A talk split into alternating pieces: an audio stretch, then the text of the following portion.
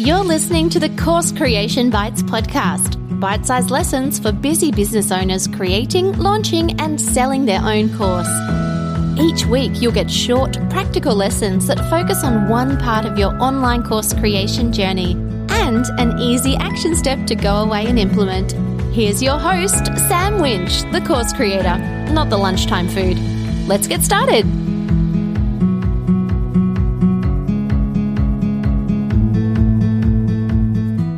Let's talk all things support. Hi, I'm Sam. Welcome to episode 25 of All Things Course Creation Bites. And today we're going to be talking about supporting your students throughout your course.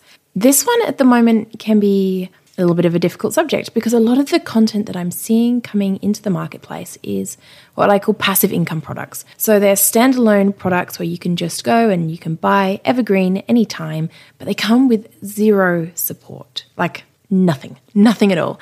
And you see this a lot. I don't know about your newsfeed, but mine's full of tiny offers as well. So $27 bite sized pieces of content.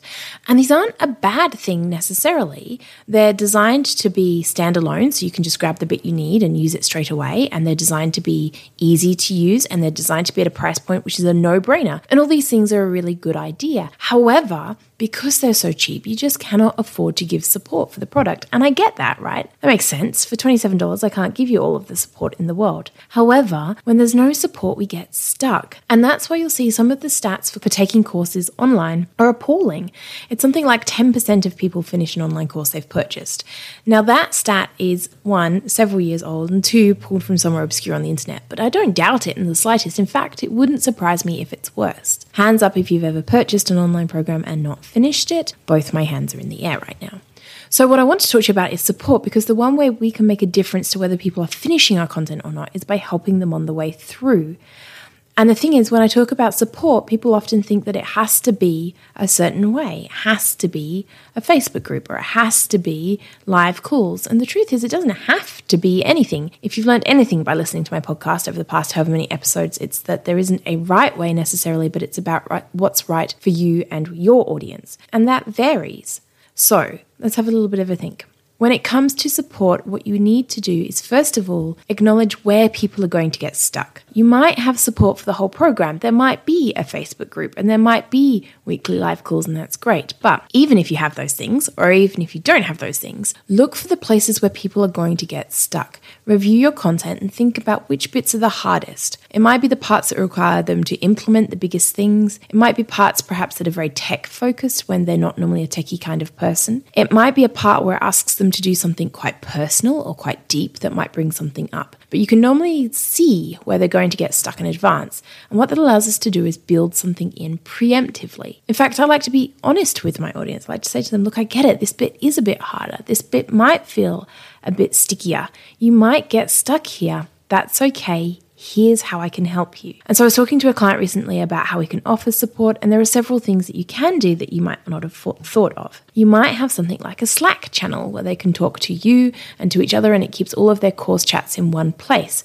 So outside of a Facebook group, you might put all of your conversations into one thing rather than sending emails backwards and forwards. If Facebook isn't your go to, maybe you'll start a LinkedIn group there's a possibility of using a forum. Now, forums sound like a great idea, but getting everyone off social media and to remember to check in to a forum can be a problem. But if you've got an engaged group and you can encourage them to go and check in somewhere and talk to each other somewhere else, you could use a forum plugin on your website rather than having everyone inside social media. There are other things you can do as well. So perhaps if you've got them going away and implementing things, they might be writing content or building things you can offer reviews. You can actively go and review their content. So it might be sales page copy, or it might be something they've built, or it might be artwork they've created, but you can offer your input and your guidance personally for that piece of work they submit. It's like what you used to do in school, right? You used to give the teacher your work and she'd mark it. Well, same sort of thing. There's nothing to stop them getting good, solid feedback on the work they've produced from you as part of your course structure. Obviously, you need to build it into your price point, but imagine how strong that would be that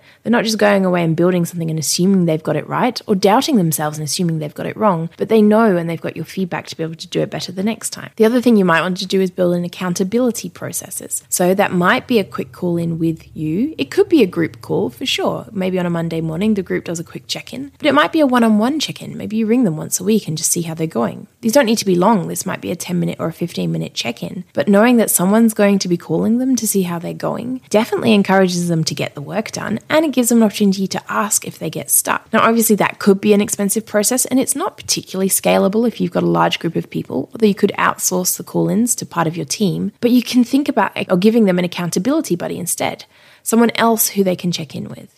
Giving them someone to work through the program with who's going to keep them on track is incredibly valuable and it doesn't have to be you. Maybe as part of the process, as week one of the course, they find themselves an accountability buddy. They set a schedule for when they're going to check in with each other and they keep them on track throughout the program. Being accountable to someone, not just purchasing content and no one ever caring if you've done it, but being held accountable for finishing something is incredibly powerful. So I want you to really have a think about some of the things that you can do that maybe other people aren't doing. Now, maybe you can't do all of these things inside your course. Perhaps you've built a tiny offer and it's just not possible. Perhaps you just don't have the scope of time or the course isn't priced high enough, in which case, look at offering them other things. Maybe you can offer them discounts on one on ones. Maybe you can offer them one free session and then they can purchase into other ones. Your support doesn't necessarily have to be free, although I think that if a course needs support, it should probably come with it. But you can offer them options to purchase additional done for you or additional support if they get stuck. So here's your action step because you cannot build a course just by listening to me talk about a course. Funnily enough, you have to go and do something. And that's what this bit is for. Today, I want you to really think about how you're currently supporting your students throughout your process and if there is a better way. You do not have to have a Facebook group if you don't want one. And I understand that a lot of people are trying to move away from one, but consider that it is hard to pull people away from social media. It's where they're actively spending their time at the moment. So if you're going to build something like a forum, really think about how you're going to encourage them to keep coming back and using it. But if it's not a Facebook group and if it's not a forum, what else can you do? Maybe it's not group calls, but maybe there is another thing that you can provide them that will help them on their way through Support is going to be the key to them getting great results. And remember, you want them to get good results. Good results are good for them, but they're also good for you. This is where you build your testimonials and your raving fans. Okay, it's time for all of those podcasty bits. If you've loved this episode, share it with your friends or just tell random people about it. Stop them in the street.